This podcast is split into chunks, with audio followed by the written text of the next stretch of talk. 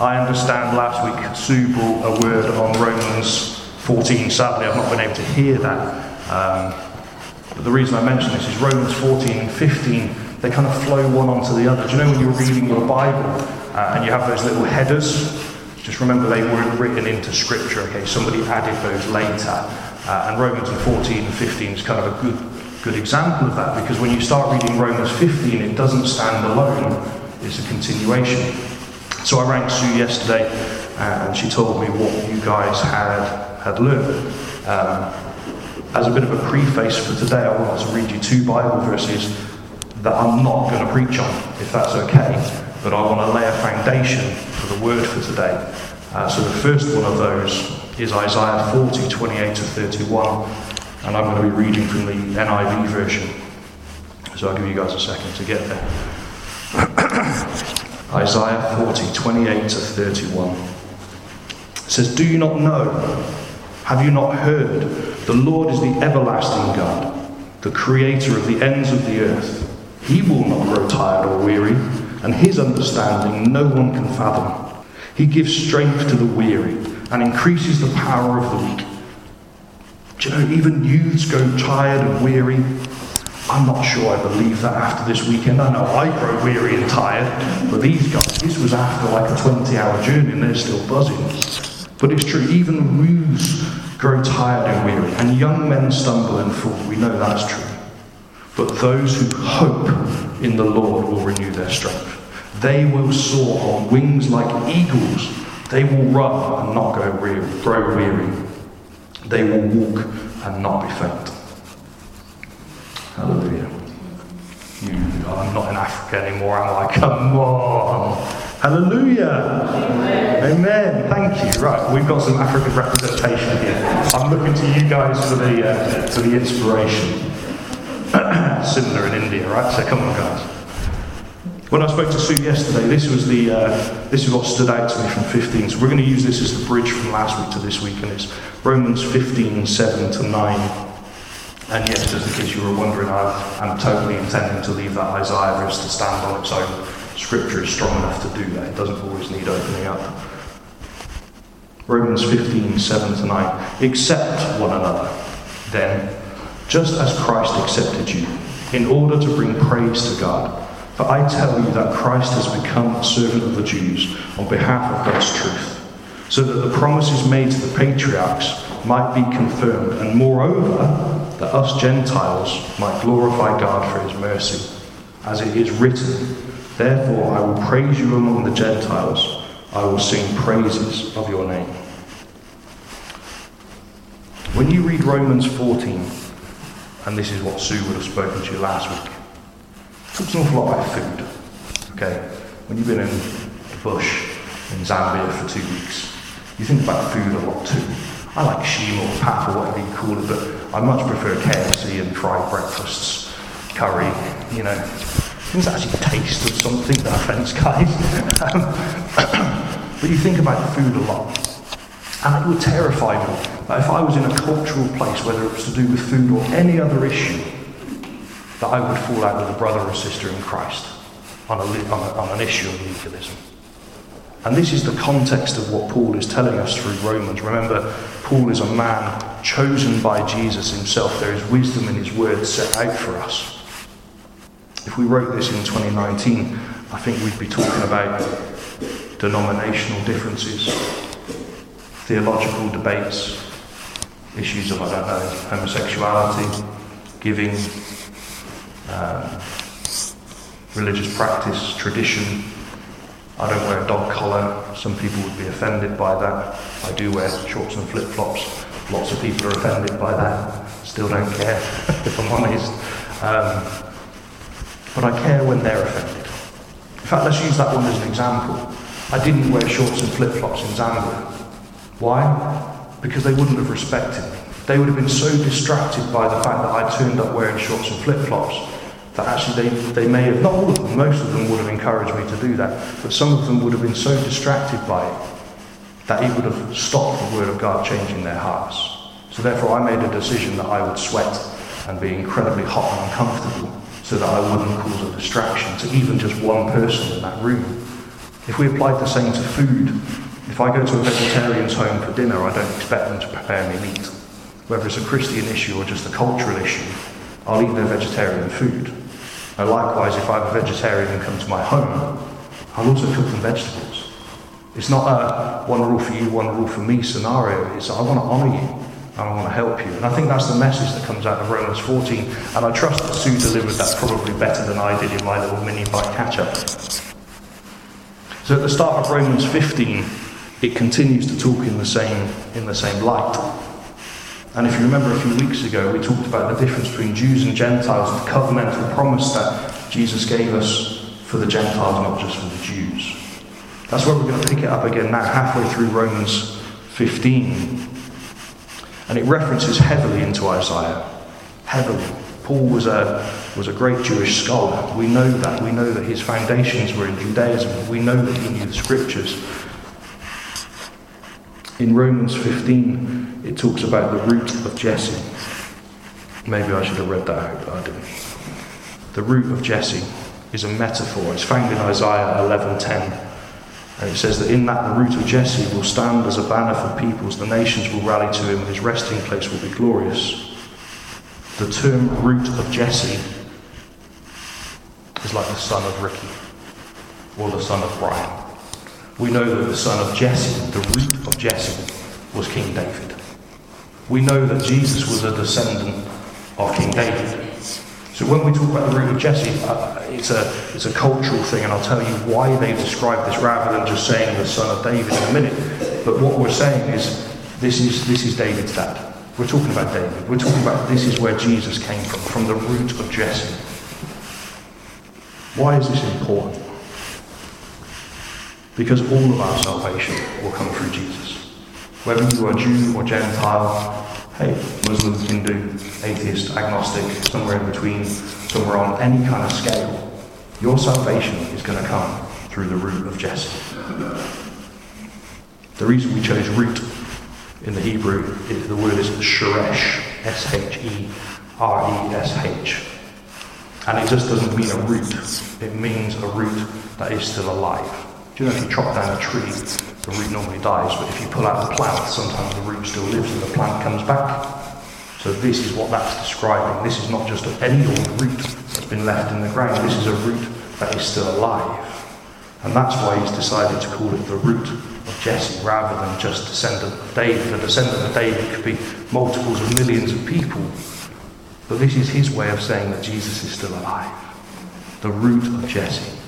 The root of our salvation, the root of our faith is still alive. We still have that hope in Him. I confessed yesterday to Sue, and I'll confess to you guys today, that I am incredibly tired. I've had the most amazing two weeks.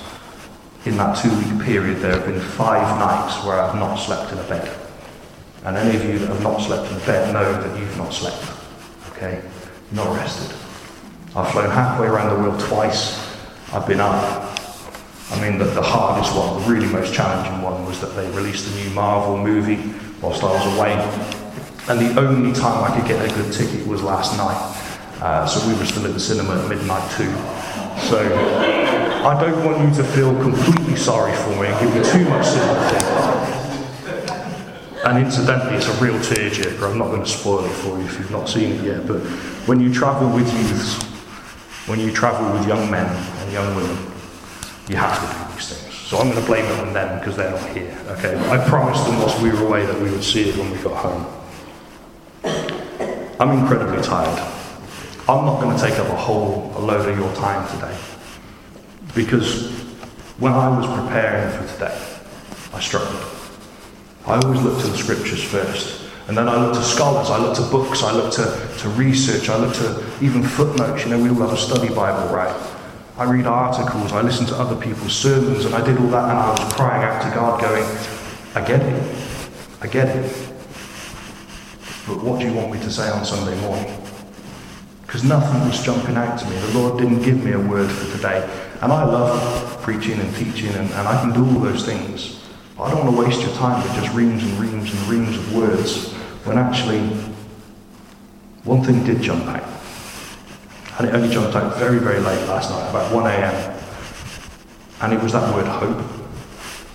So I don't know how many of you today need hope, because you all have it.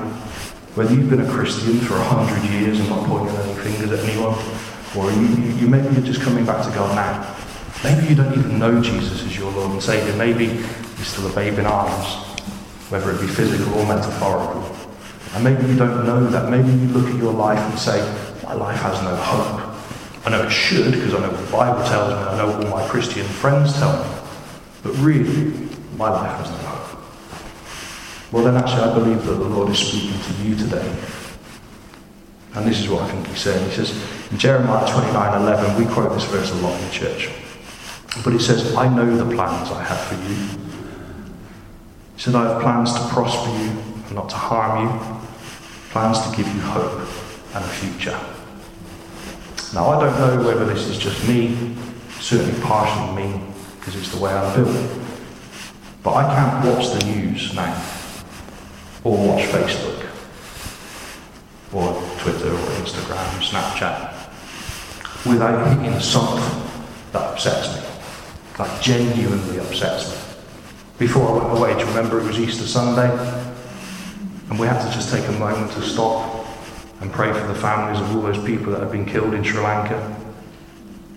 Not weeks before, there were bombs in mosques, and we prayed for them too. This is not a, a Christian, you know, let's favour Christians over everyone else. It's a world where we're broken.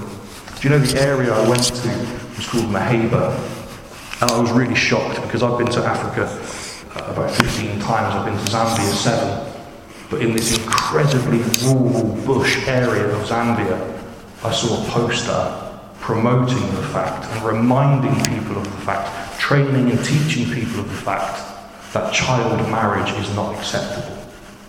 So I, I went to some of the people I was with and I said, This can't be for real. This must be an old poster. And they said, No, in some rural areas, girls as young as 12 will still be married off. Girls as young as 12 and 13 will be giving birth. My heart just cries. And then you think, get over it, Ricky. Look in the UK.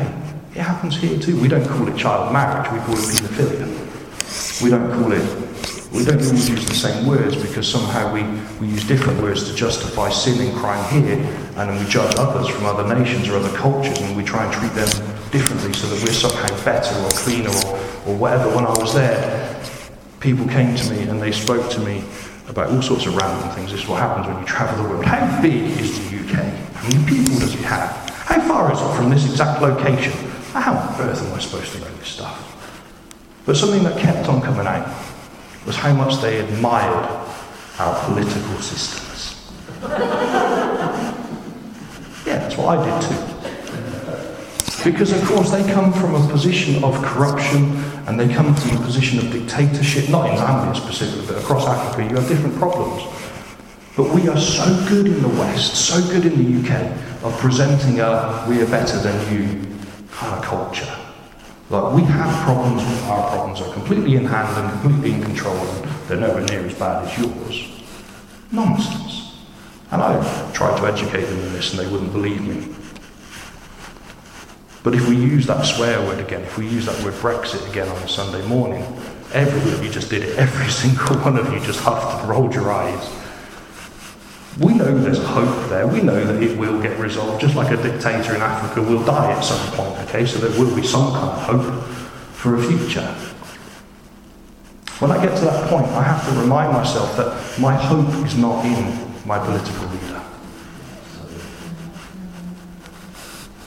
All joking aside, when I said to the Lord from Isaiah 6, Here I am, send me, I mean, you know me now, you know much of my testimony. I was, a, I was a businessman, I was earning lots of money, I was quite happy doing what I was doing in truth. I was in the church in Rugby with lots of friends, I enjoyed it, had a nice home, cheap home compared to the southeast, small mortgage compared to the southeast. I had a, had a youth ministry where where people were being saved and baptized, where young people were coming to know Jesus, and they were my friends as well, and their parents were coming to church, and lives were being changed. And every now and again, I got this, this little nudge from Jesus: said, "Go and do something funny as well. Go to a youth conference. Go to Africa." go to India. Said, yeah, I love these places. So when the Lord said to me, I'm going to send you to Basildon. Basildon. B-A-Z-D-O-N. Basildon. I was a little my eyes lit up like a Christmas tree. No, I was surprised. I wasn't disappointed. I don't want you to get the wrong idea. But I was very surprised. There was a little bit in my heart that thought I was going to Africa, if I'm honest. There was an opportunity to go to India with Francis. You know, you guys have been there, you know. My hope was not my own. My hope was what God had for me. If I was not so convinced of what God had called me to do, first of all, I wouldn't have come. That's obvious. But what you don't know is that I wouldn't have stayed. Think about that for a second. Any one of you can go to a job interview and they tell you a lie. How many of you have done that? I've been in that place. If you come and work for us, we will make you a manager within six months, we'll pay you this. Come and work on this little bit first, but within six months you'll get a pay rise and you'll be over here and we're going to move you to this place. And you get six months down the line, you go, that's, that's not exactly what happened. I'm not saying that's what you guys did, by the way. No one lied to me. But you know, when you say to Jesus, "Here I am, send me," you, you, sometimes you create expectations in your head about what that might look like, and sometimes that doesn't happen. Well, in that situation, you have to be absolutely 100% convicted and convinced of what God has asked you to do. And that's the point where we know it's your dream or it's His. Because if it's His dream for your life, you know. And you say, well, if God has called me to do this, He will give me the strength, He will give me the resource, He will give me the solutions and the answers to these problems. When it's your own dream, your dream will just change to something easier. We call it the path of least resistance. Have you ever heard that? If you have an idea, I want to go this way or that way, and one's up a hill and one's a flat path, you're going to go down the flat path because it's easier. But when you're on a mission, when you know that you've been called to do something, you stick to it. The hope that we have in Jesus can be translated or interpreted or understood in two ways. The primary way as a Christian, and even this has layers, is that we have a hope for a future. We have a hope in Jesus that we are going to have an eternal life. Not just an eternal life, but an eternal perfect life. How many times have we spoken on this recently? People said to me, we went out for coffee once with somebody, and they said to me, I don't like the idea of eternal life because my life is rubbish. I said, no, no, no, you've misunderstood. It's not your life that's going to be eternal. It's going to be your new life that's going to be eternal. And your new life will be in a new body, and it won't have sickness. Your new body will live on a new earth where there won't be earthquakes or hurricanes or tsunamis or disease or death or murder. And the new heaven will be with the new earth. We'll all be together in it. Even that has layers. As I said, people will struggle with the fact that in that new life there won't be husband and wife. And if you love your spouse, that will be hard to comprehend how will I feel about that. For me, I'm a single guy. But my mother will no longer be my mother. My mother will just be my sister. Well, do you know what? I'm sorry. I'm going to be real. Tim always challenges me to be real. I'm a proper mama's boy. I love my mum. I do anything for her. Do you know, she prayed for me my whole life. If it wasn't for her, I wouldn't be here. Not for the obvious reasons, I mean for the unobvious reasons. So the idea that she would no longer be in that relationship with me, she would just be my sister, that, you know, this has problems. This is, you know, this is not this is not simple stuff. But if your life sucks now, the promise of a future may not actually be any good to you. Think about that for a second, especially if you've been a Christian for a really long time, because we can recite this over and over and over and over and over again to ourselves, and we know that we have a hope for a future. For me, it's an absolute certainty. As far as I'm here right now, and this, this table's here because I can feel it, touch it, see it, I know I have a hope for the future. So the second way we can interpret hope is that you have a hope for now too. Now. You have a Jesus who wants to be in relationship with you. Now. Whether you are one day old, or one second old, let's not get legalistic about that, or 120 years old, you have a hope right now. Because Jesus sent the great helper. We have a brother called Jesus who sat at the right hand of God. And through Jesus, we can speak to God Himself. God Himself, just imagine that. That's why we pray in Jesus' name. I had to remind people of this where I was this week. It's not just like a catchphrase, like we say amen at the end of everything today. Yeah, we agree. Well, yeah, in Jesus' name. Some way of ending a prayer. No, it's not. Is we're petitioning through Jesus to God Himself. Well, right here, inside of you, you have the Holy Spirit. You have a hope right now because you can petition God Himself through His Son. You can be healed by the Holy Spirit. Yes, that means you can step out of a wheelchair. Yes, that means the blind will see. But it also means that your broken relationship can be restored. It means that your broken heart can be healed. It means that abuse that you've experienced can be recovered. You have a hope right now. He has plans to prosper you, not to harm you, plans to give you hope and a future. Hope is something that we don't necessarily talk about so much in our culture. We may talk about dreams and we may talk about aspirations. But when we were in Zambia, we talked a little bit about hope. We used the term dream. And uh, I love the guys I was preaching with. If nothing else, it taught me that I'm absolutely not an African preacher. We have very different styles. But we brought very different messages. And what I love when this happens, you have six different preachers from four different church networks, from two different countries and continents, who were given one Bible verse as a theme Genesis 37:5 It wasn't even put into a plan until we got there. Yet one led to another, led to another, led to the other. And they fit perfectly. Nobody contradicted each other, nobody crossed over one another, nobody repeated one another. We complemented each other throughout. We know that it was prompted by the Holy Spirit. But their big theme was dreams. They said, I have a dream. And uh, the conference was called Living Your Dream. Got given a t-shirt at the end saying, Living My Dream. Almost as if this was like a post-conference thing, you know, like, are you living your dream? Yes, I'm living my dream. Hallelujah. Lovely t-shirt, doesn't fit. Um, they don't make my size over there. This was an XXL and it's still skin tight. So uh, yeah, that got taken off straight away. My challenge to them on day one, which was very controversial because it was sounded quite different to the theme of the conference and it sounded quite different to the way they'd introduced it. But I asked them to think about Joseph. And uh, for those of you who don't know, so Joseph was a young man. He was the 11th of 12 brothers. He was much younger than his 11 siblings. He was working in a field one day.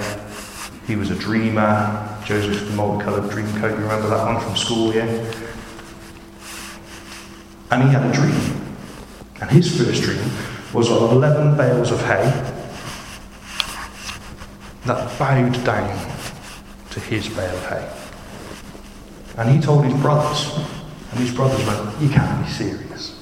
You don't think we're going to bow down to you, do you? And they, they mocked him. Well, shortly after, he had another dream.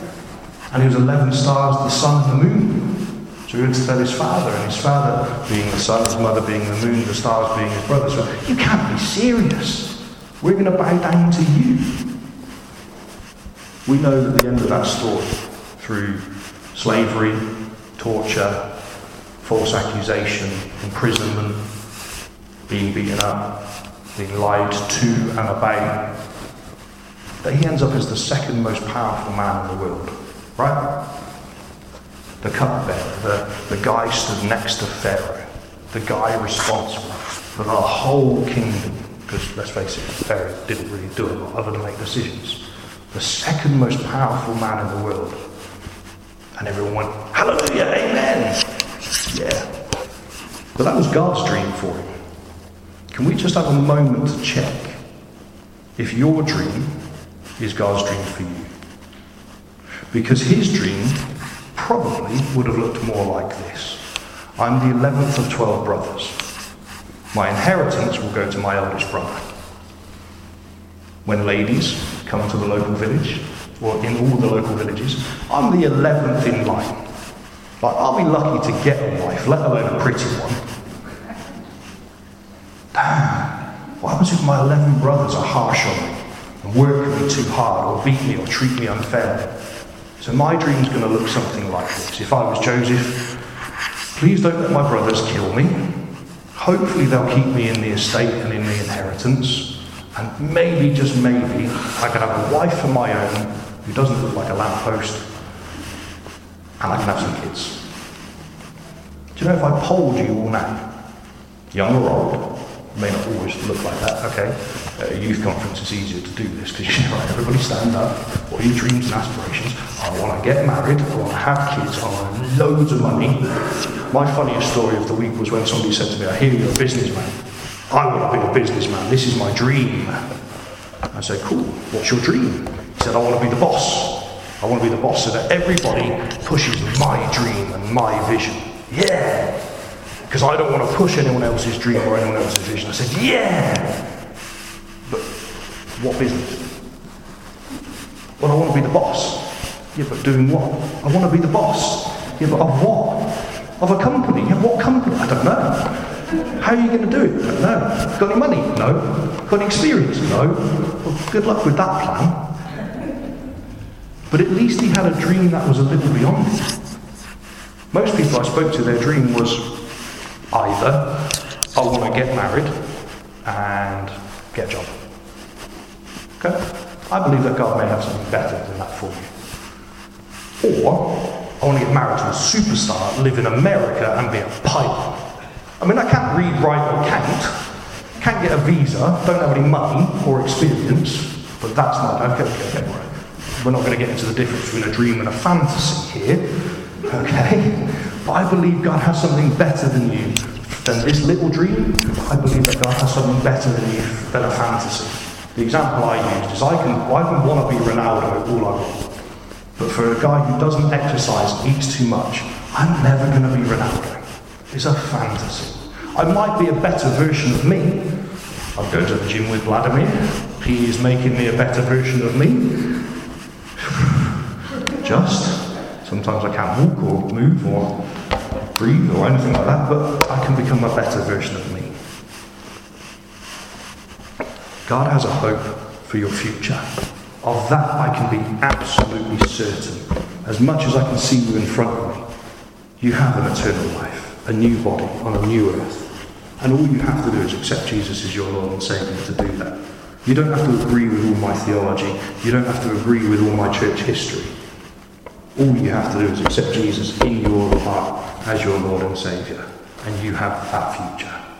When you have that relationship with the Son of God, you have an awesome future here too, because He has plans not to harm you, but plans to prosper you. Maybe, just maybe, this has prompted some of you today to think about something. Maybe you'd like us to pray for you. You can come, you can ask. Well, anyone, you can ask the person sat next to you to pray with you. You can come and ask me. I'm happy to do that too. But today, you have a hope. You had a hope yesterday too. But today was the day I got to tell you about it. Amen?